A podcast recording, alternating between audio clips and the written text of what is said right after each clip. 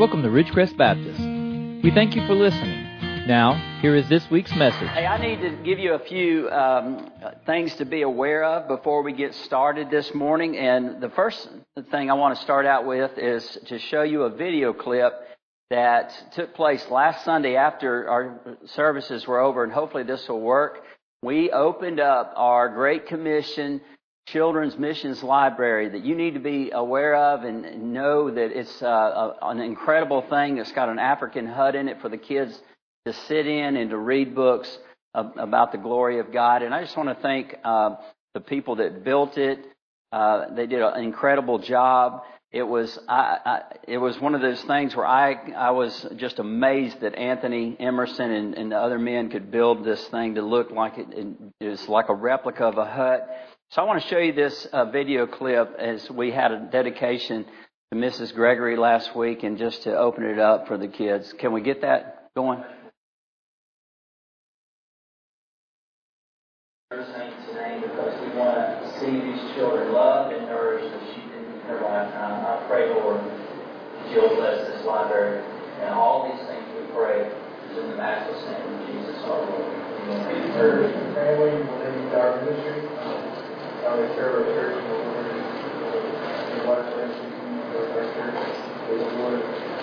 the her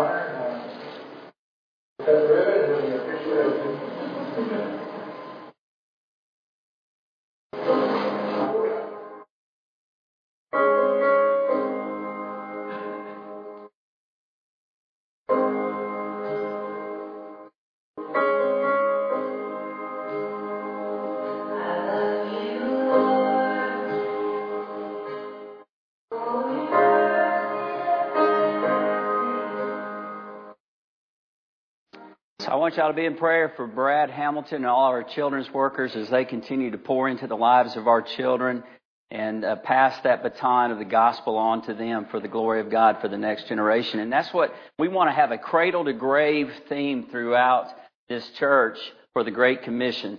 And uh, the glory of God that is our privilege to share with people as we take the gospel around the world to be a global impact church. And it's all about people that are not here with us today. That's why we're here. We exist for those that are not amongst us today for God's glory. And so this morning, I hope that you noticed in your Sunday school class there was uh, some pictures. And again, I want to thank Brad Hamilton uh, for his incredible assistance to me. As always, he's invaluable to me. Brad put those pictures together. He put them in frames, and hopefully you saw that. So here's what I want you to do with those pictures. That Sunday school um, set of pictures is for you to design as a class to put on any wall that you want, to put them up any way you want. You can uh, put them all on one wall, or you can make an accent wall, or you can put them around the room. But we want you to put those pictures up on your own to remind you of the, the need to be a, a great commission church. And so if you have those pictures in your room, and sometime go into some of the other classrooms and you'll see that we've broken those into what are called affinity groups according to the International Mission Board uh, the organization of the world. And so put those up on your own and you don't have to, uh, if you, I'm not saying you have to pray for those people or that's not an assignment for your class. You can do that if you'd like. We're leaving the leeway up to you, but the main thing we want is to have a cradle to grave emphasis on the Great Commission. So hopefully uh, you can put those pictures up, and when you see those people, you should be reminded that that's why um, God has given us the privilege of sharing the gospel to save people through uh, the work of the Spirit and as they hear the, the message, the good news of the gospel. And so there's also, by the way, a Tuscaloosa room. There's an Alabama room that's not part of the International Mission Board, but part of our mission here is an Acts 1-8 Global Outreach Plan. So those, uh, that's a couple of things. Also tonight, I want you to come if you can at six o'clock to support one of our uh, master teachers here. We have a James Fowler Jr. is a, a teacher who's got the, the, the gift of teaching, and he is going to be speaking tonight. I want to encourage his teaching ministry. I want to give him the opportunity to teach and share information periodically with the church. And I want you to encourage him and support him tonight by coming. And he's going to be speaking on the question, what is truth? and how in, uh, today we can stand on the promises that are true. And a very important topic in a world that says truth is relative and truth is subjective. So come and support James tonight. All right. Last thing I want to mention is that this has been the D Now weekend. So some of our youth may look like they're beginning to worship through rest during the course of this sermon because they haven't slept all night. Melody's probably the only one that's got the right to do that. She's probably been up all night. But I want to thank all of the workers that went. We had 19 youth attend a Disciple Now weekend at Alberta Baptist Church. That's fantastic. That's a lot of youth, and so we need to be in prayer for our youth leader search and and in prayer for all of the activities that are always going on. So it's exciting what God is doing, and you pray and join God at work where He's already at, and encourage these young people with the light blue shirts on if you see them, and tell them how happy we are that uh, they're here and they're attending our youth program. All right, if you have a Bible this morning, I want you to open it up to Genesis chapter two in verse 1. Our text this morning is Genesis 2, verses 1 through 3. And we are finishing our sermon series on stewardship this morning. And this is the last sermon in this series we've entitled Worship Beyond the Parking Lot. And we have talked about how to be stewards, not owners, of everything that God has given us. And that means everything. Not just, stewardship is not just money, but stewardship is every aspect of life, and God intends us to use every aspect of life for worship.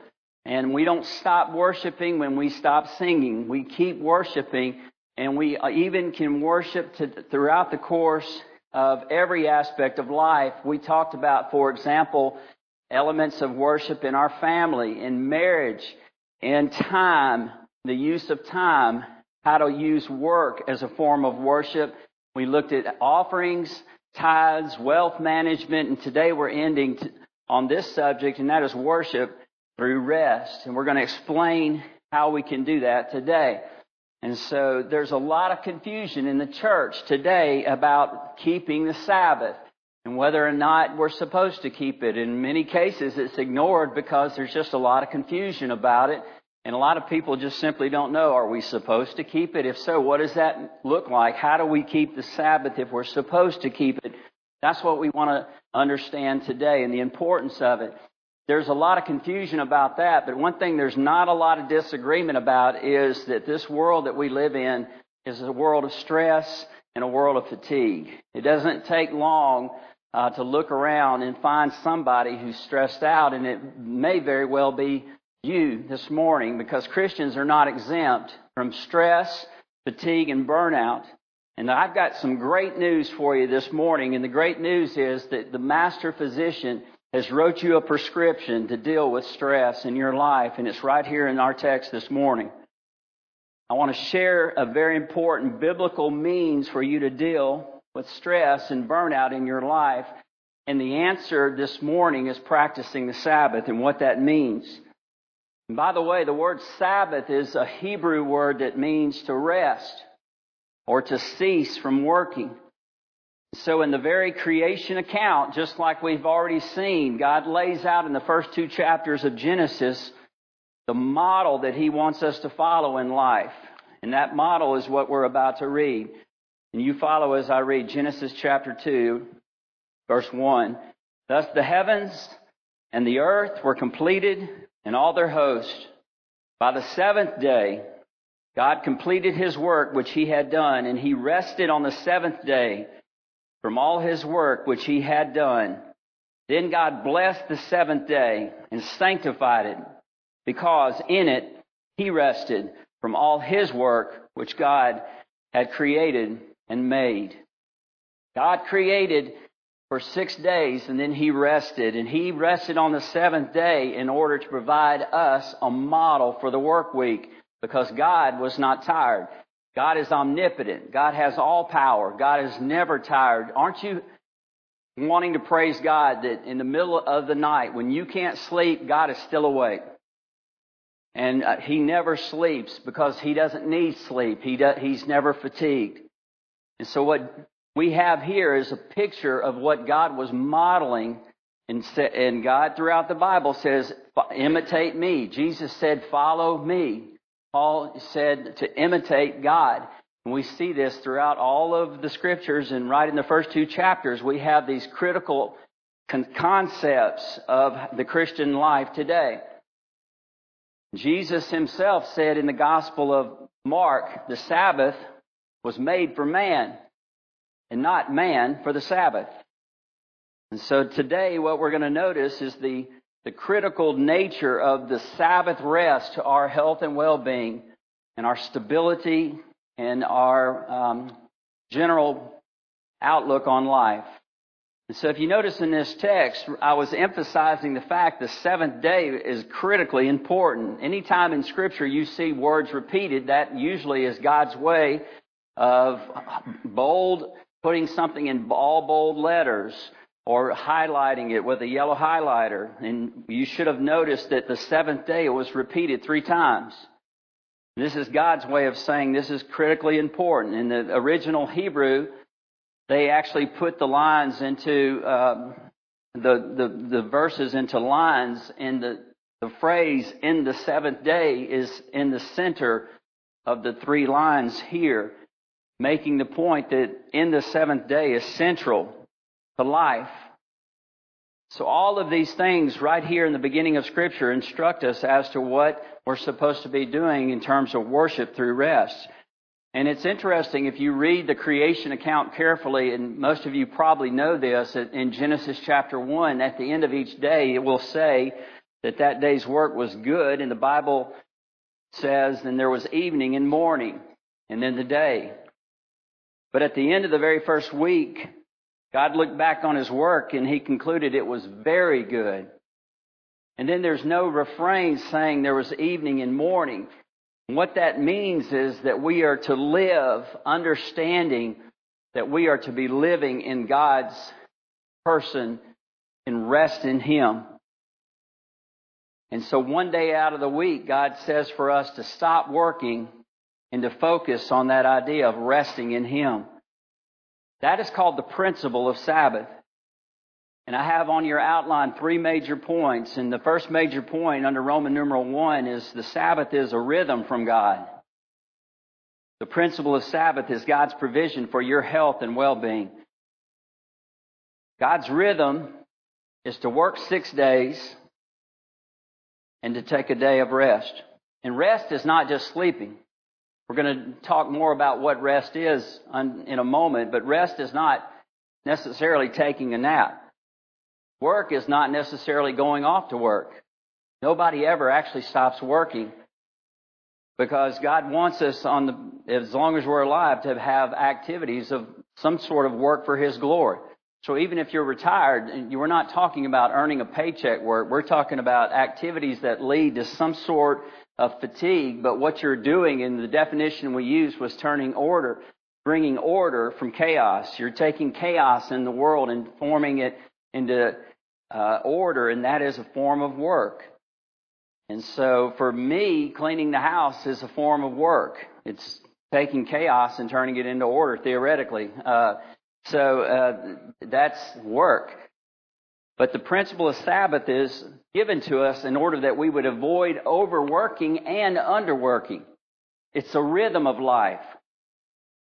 And the many, many Christians today, they, they don't understand this. They um, believe that somehow this rhythm of, uh, that somehow the Sabbath message is actually something negative to them. The worship through rest is, again, notice that this is before the law. But my whole life I've heard people say, uh, don't, don't put me under the Sabbath and having to keep the Sabbath. That's part of the Mosaic law. That's called the Old Covenant law, the Mosaic law. But this principle and this whole idea of Sabbath purpose and practice is pre Moses. As you can see, it's in the second chapter of Genesis. And it explains why when you do get to the Ten Commandments, the people were already practicing the Sabbath. And that's why the Ten Commandments say, remember to keep the Sabbath. It doesn't say establish the Sabbath, it says remember to keep it. Have you ever wondered why in a world where we can't seem to have cultures agree on anything, especially anything related to religion, Why is there no argument or disagreement about how many days there should be in a week? Have you ever considered the fact that you can make a calendar using other de- numbers of days for a week, but no culture ever has done that. And as uh, it's interesting when you try to look at the what's called the apologetic uh, perspective in defending the reasonability of Christianity, there is a powerful argument for the existence of God and the, the truthfulness of the creation account based on the fact that all cultures for all time across the world have always used seven day seven days to generate a week. Ancient uh, accounts, for example, it's interesting. Egypt, ancient Egyptian writings, Persian, Indian culture, Germany, Assyria, Babylon, all have a sacredness laid across the seventh day, which to me points right back to the oral accounts that they received from the original people, Adam and Eve. And Adam and Eve um, established this principle of Sabbath and passed it on afterwards. And here's, again, just to be crystal clear, for people to operate in a healthy manner as God created them, they should work six days, bringing order to chaos for the glory of God, and then they should rest from that work for the glory of God. That is a rhythm from God, and it is, it is akin to opening up the owner's manual of an automobile to read about how the, the automobile should optimally perform. When I first, we first got married, I bought, uh, I was given as a present, um, a wedding gift, a propane barbecue grill and I could not figure out the, you know, how to put it together looking at the instructions. So I called my new father-in-law, whom I thought was going to be brilliant in helping me put this barbecue grill together, which I was so proud of. And so, you know, cause I'd, you know, become a man because I was married and had a barbecue, propane barbecue grill. And I, and we started looking at the instructions and, and I had it all laid out on the, the floor, uh, on the ground out there. And he said, well, Oh, we don't need those instructions. And he threw them back over his shoulders and started just throwing those parts together. Well, about four hours later, it was the leaning barbecue grill, you know, of Malville. And so what we saw was we needed to follow the instructions to put it together or it would never work properly. And that's the way the body is as well. And when you go through life and you're putting too much emphasis or underemphasizing work, your, your life is out of rhythm. I'm sure that you've heard of people that are uh, dealing with rhythm problems with their heart. And we've got people in this church that have rhythm problems. They call it AFib. You know, your heart gets out of rhythm. And it's, if you talk to somebody who's dealing with that, they'll tell you, I, I think my heart is in AFib because I feel like my heart is out of rhythm. And what we have in God's divine rhythm here is the heartbeat of life. And if you don't follow it, then you're going to have some serious consequences from it that are negative. You know, many American Christians, again, they, they kind of push back from keeping the Sabbath, and I think it's because they initially are thinking you're saying that there's certain activities that they're not going to want to be able to, you're saying you can't do this or that on Sunday. And they don't like the idea of being forced not to do certain things on Sunday. And so they push back and they say, look, uh, you know, I'm not under the law, I'm under grace. And I guess they see Sabbath like the, a command not to have any fun. I think there's a lot of Christians that view church like that. It's been my personal observation just listening to people, talking to people over the course of my Christian life that there's a whole lot of Christian people that come to Southern Baptist churches. They come as a duty and not to enjoy the experience. And I'm praying for you today. And I'm praying that my prayer for you today is that worship will become a source of pleasure for you. So that you would want to say, I, you know, I, I want to go to church. I need to go to church and I want to, I want to, enter into that time and I actually would consider worship to be fun. And, and this is really a part of what the Sabbath is. The worship in and through a local church is designed to restore you, to regenerate you, and to even the challenge of change is a form of renewal in you that you know God's at work in your life. So a big part of keeping the Sabbath is corporate worship. The intensity that we experience here is, uh, and for most Christians, going to be the foundation of keeping the Sabbath.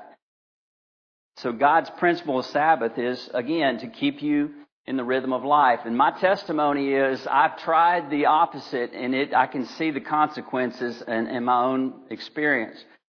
Uh, and I don't know if Kyle's here today. He's probably at, at drill. See, in, I was a traditional reservist like Kyle Garrison, like some of our other people have been for years uh, as an Air Force reservist. And for a period of about five years, the position I was in was really demanding that I spent two weekends a month at our unit. So I would work Monday through Friday, and I would get off um, work on Friday afternoon from school teaching. I would go directly to my unit in Montgomery, and we would have meetings often that night, and then we would we would literally work uh, from seven in the morning to like four or five in the afternoon Saturdays, and do the same thing on Sundays. I'd usually leave the unit about six or seven on Sunday night and get back home 10, 11, 12 o'clock at night and then go right back to, to work the next morning on Monday morning. So when you begin to do that, you begin to experience just a change in your life. And I have worked 26 straight days without taking a day off. And what I found was the principle of the Sabbath is validated in, in your life because you begin to get very, first of all, you get irritable. You, you become, you begin to get impatient and you wear people out around you, uh, in a way that's unfair to them. And so it doesn't take a rocket scientist to, to see that this truth in God's scripture works.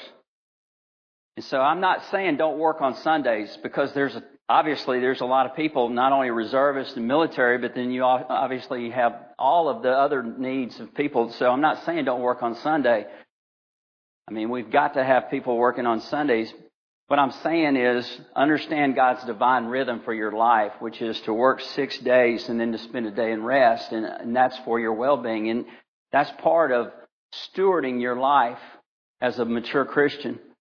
And it will be a blessing to your family. And so we need to talk more about what rest is in a moment and how we do that. By the way, uh, again, here's one more example I will leave with you about the Sabbath. And I saw a study on the news just last night where they were saying Americans aren't getting enough sleep, which we all probably say amen to this morning, right? Because you feel like I'm like, I needed one more hour than I had this day. So don't start worshiping through rest, right? Yet, so uh, most of us are, uh, you know, aware that the sleep is critical to your health. But what um, you need is not just sleep. You need deep sleep. Have y'all ever heard of REM sleep, which is rapid eye movement? That's because what um, people have found, the, the scientists have found, is when you sleep, it for about 30 minutes you're not in deep sleep, and then you go into this REM sleep mode. That actually is where your body heals itself and where it restores itself. And so, if you are a person who would, for example, take six or seven hours of being asleep, maybe waking up like a mom has to do in a night with children, your body never goes into REM sleep. And so you don't feel rested, even though you may have had six or seven hours of sleep relative to getting that deep sleep that you need. The, the rhythm of life, taking a Sabbath, is the, it's the REM sleep for your soul. And again, I, I just want to encourage you to understand, uh, especially maybe for younger people that are still working a lot, that this is probably more critical than ever because think about some of the things that are going on in our culture. We have now we have smartphones, which the bad thing, the, the dumb thing about smartphones is you can always be found by your employer, right? And so you're really, most employers kind of like, hey, I don't ever really expect not to be able to get a hold of you because you've got a cell phone. And we live and die by our cell phones in terms of people contacting us, especially with work. When I go on vacation, I, I take my cell phone with me. Even so, if I'm on vacation, I, I need to know if there's something going on that's critical in the life of the church, like an, an emergency situation. So no matter where I go, I always have my phone on me. Most people are like that today. you know, a lot of companies too are unstable and there's a lot of jobs out there. If you talk to people, they're afraid if they don't do the most hours that somebody will outwork them. And if there's a cut or layoffs, they're liable to be cut and not to have that job anymore. And then thirdly, there's a lot of men, I think especially, but probably even some parents, uh, some moms, that they want to give their family a lot of nice stuff because it makes them have a sense like they're good parents. And there's really nothing wrong with that unless it gets out of hand where people's work is so intense and so over the top to provide for their families that they're, you know, hurting not only their family by working too much, but also their local church by not being a part of it. So again, I would encourage you to see that as a form of idolatry because if you're really saying, I find my identity in what I can provide for my kids and who I am at work and the possessions that we own and the accomplishments that I've made, that's, a, that's idolatry. It's idolatry through work. And that's why the rhythm of God, it checks that idolatry in your life. It's a way to deal with overwork and underwork in the principle of the Sabbath. But we also need to understand the purpose because it's like I said, it's not just taking a nap. Sab- this is point number two. The Sabbath purpose is a reorientation to God. It's a rhythm from God. It's a reorientation to God. And the purpose of Sabbath is God's plan for your restoration each week. What I'm trying to tell you is if you will listen to what I'm about to explain to you and, and then begin to try to practice it, you will begin to be rejuvenated in whatever day of the week you choose to make your Sabbath. And it doesn't have to be Sunday. For most of you, it probably will be. But at the heart of practicing the Sabbath is the realization that we are resting in God. And it centers upon and it focuses upon certain ideas about who God is. So taking a Sabbath rest is not taking a nap. It's about your focus in life and about your thoughts in life. And it begins by, first of all, purposely and, and intention, being intentional and, and, and sitting someplace and realizing that God is the creator and He's the king and He's your provider and He is your source of everything. And that He created you to glorify Him. And when you do that, you basically reorient your life to God's big, picture.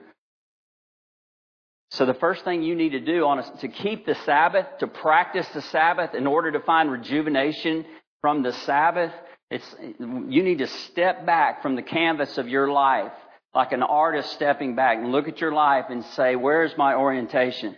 Is it about me? And, you know, am I focusing too much on my family, myself, putting myself at the center of the universe, or is God the center of my universe? that's the beginning of, and that's why church attendance is so helpful because we talk a lot about these things and it becomes a good foundation for practicing the Sabbath. So we need to have that Sabbath rest by stopping, ceasing our normal work, stepping back from the canvas of life and focusing on God as being central to our life as our creator.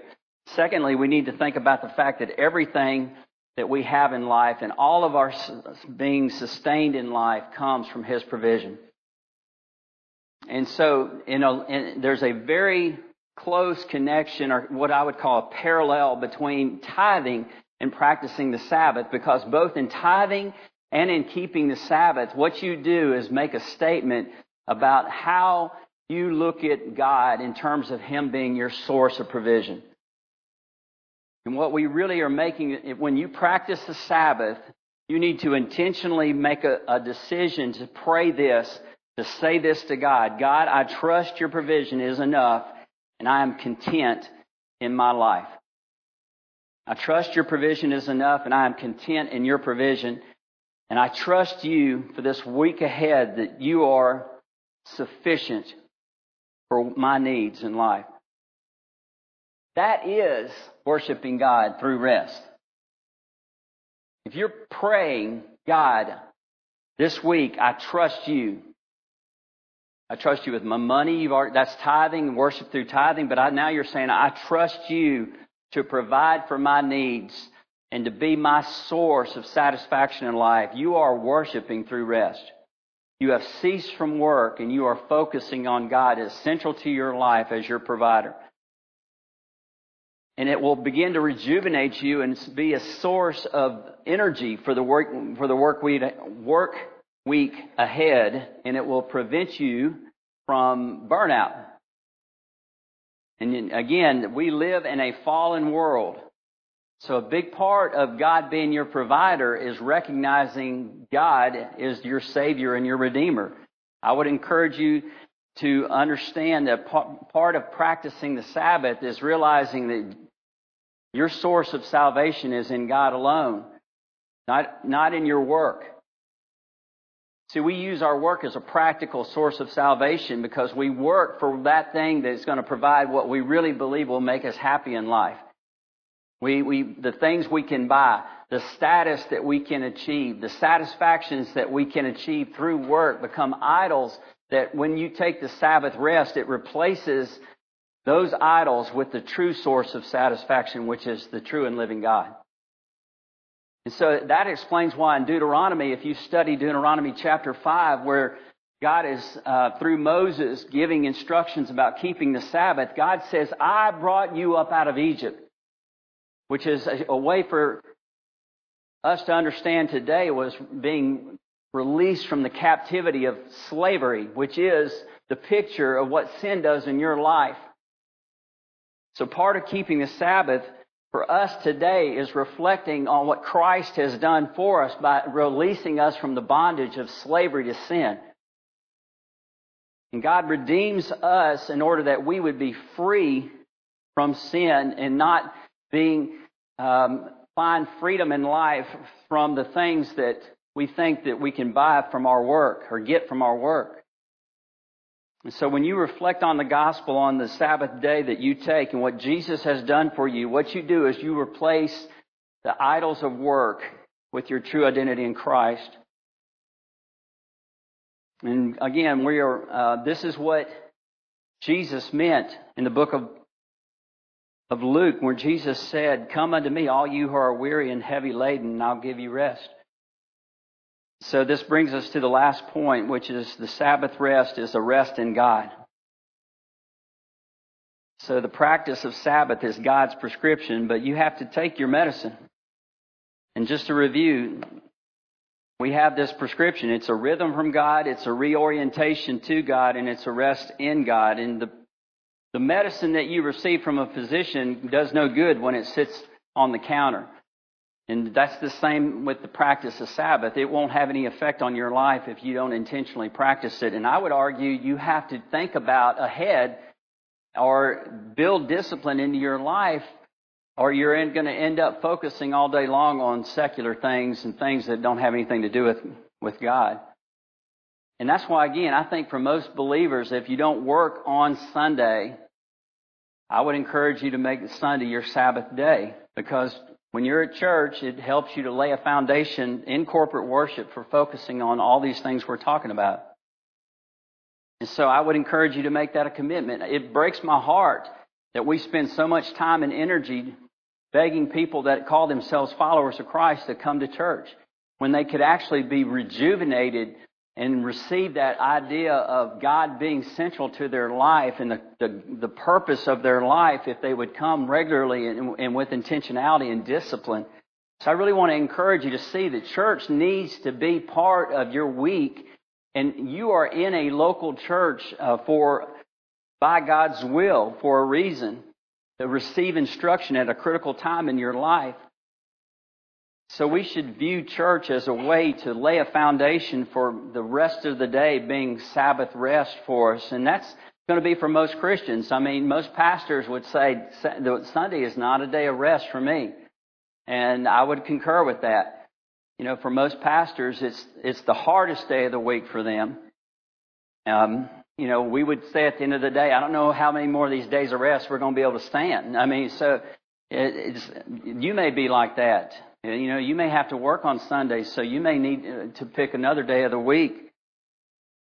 But, but, but church still needs to be part of your practice of Sabbath in some way. Or, and so I would encourage you to know if you're in this church, know what's going on on the Sundays that you do miss. And I don't want anybody missing because we have sermons online, but I would encourage you to listen to those sermons online because if God has called you here, then God has something for you to hear in this divine process of preaching and through the corporate worship experience.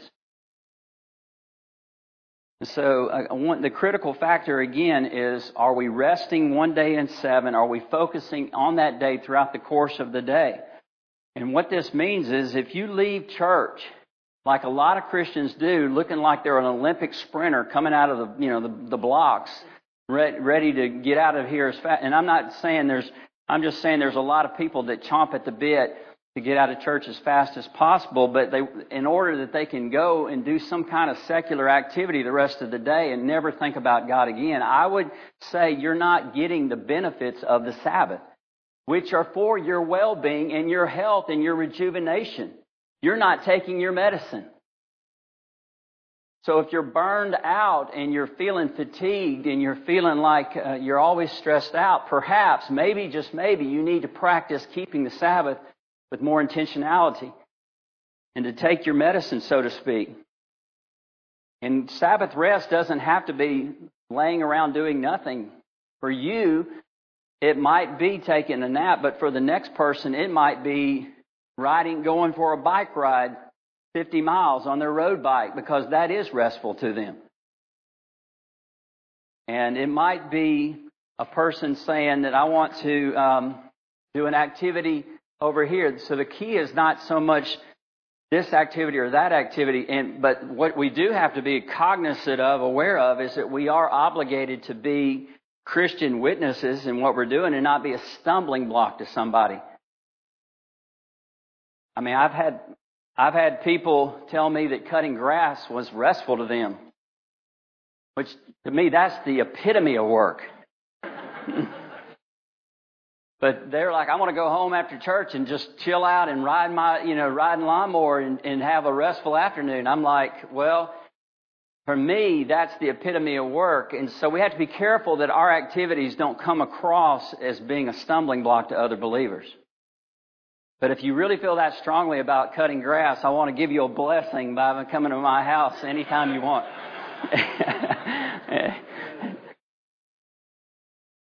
the conclusion of this Sabbath is that God's got a plan for us to be recharged and recover. And the central idea is resting in God as our Savior King who sent his, his Son to do the work that we couldn't do.